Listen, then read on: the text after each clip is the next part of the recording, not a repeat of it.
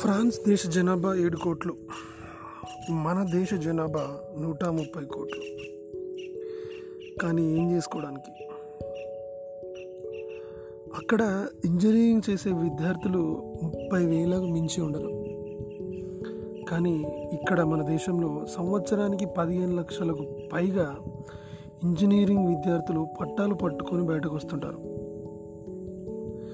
France లాంటి అంత చిన్న దేశమే ప్రపంచానికి యుద్ధ విమానాలు అందిస్తుంటే ఇంత పెద్ద దేశం అంత చిన్న దేశం దగ్గర కొంటుంది ఇదే కాదు దేశంలో డెబ్బై శాతం ఇతర దేశాల ఉత్పత్తులపైనే ఆధారపడి బతుకుతున్నాం.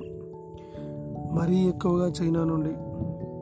ఎందుకంటే మనకి వనరులు ఉన్నా సొంతంగా ఉత్పత్తి ఉత్పత్తి చేసుకునే అంత తెలివి లేదు. నేను అనుకునేది ఏంటంటే దీనికి ప్రధానంగా రెండు ముఖ్య కారణాలు ఉన్నాయి దాంట్లో మొట్టమొదటిది రిజర్వేషన్స్ రెండోది స్వార్థ రాజకీయాలు.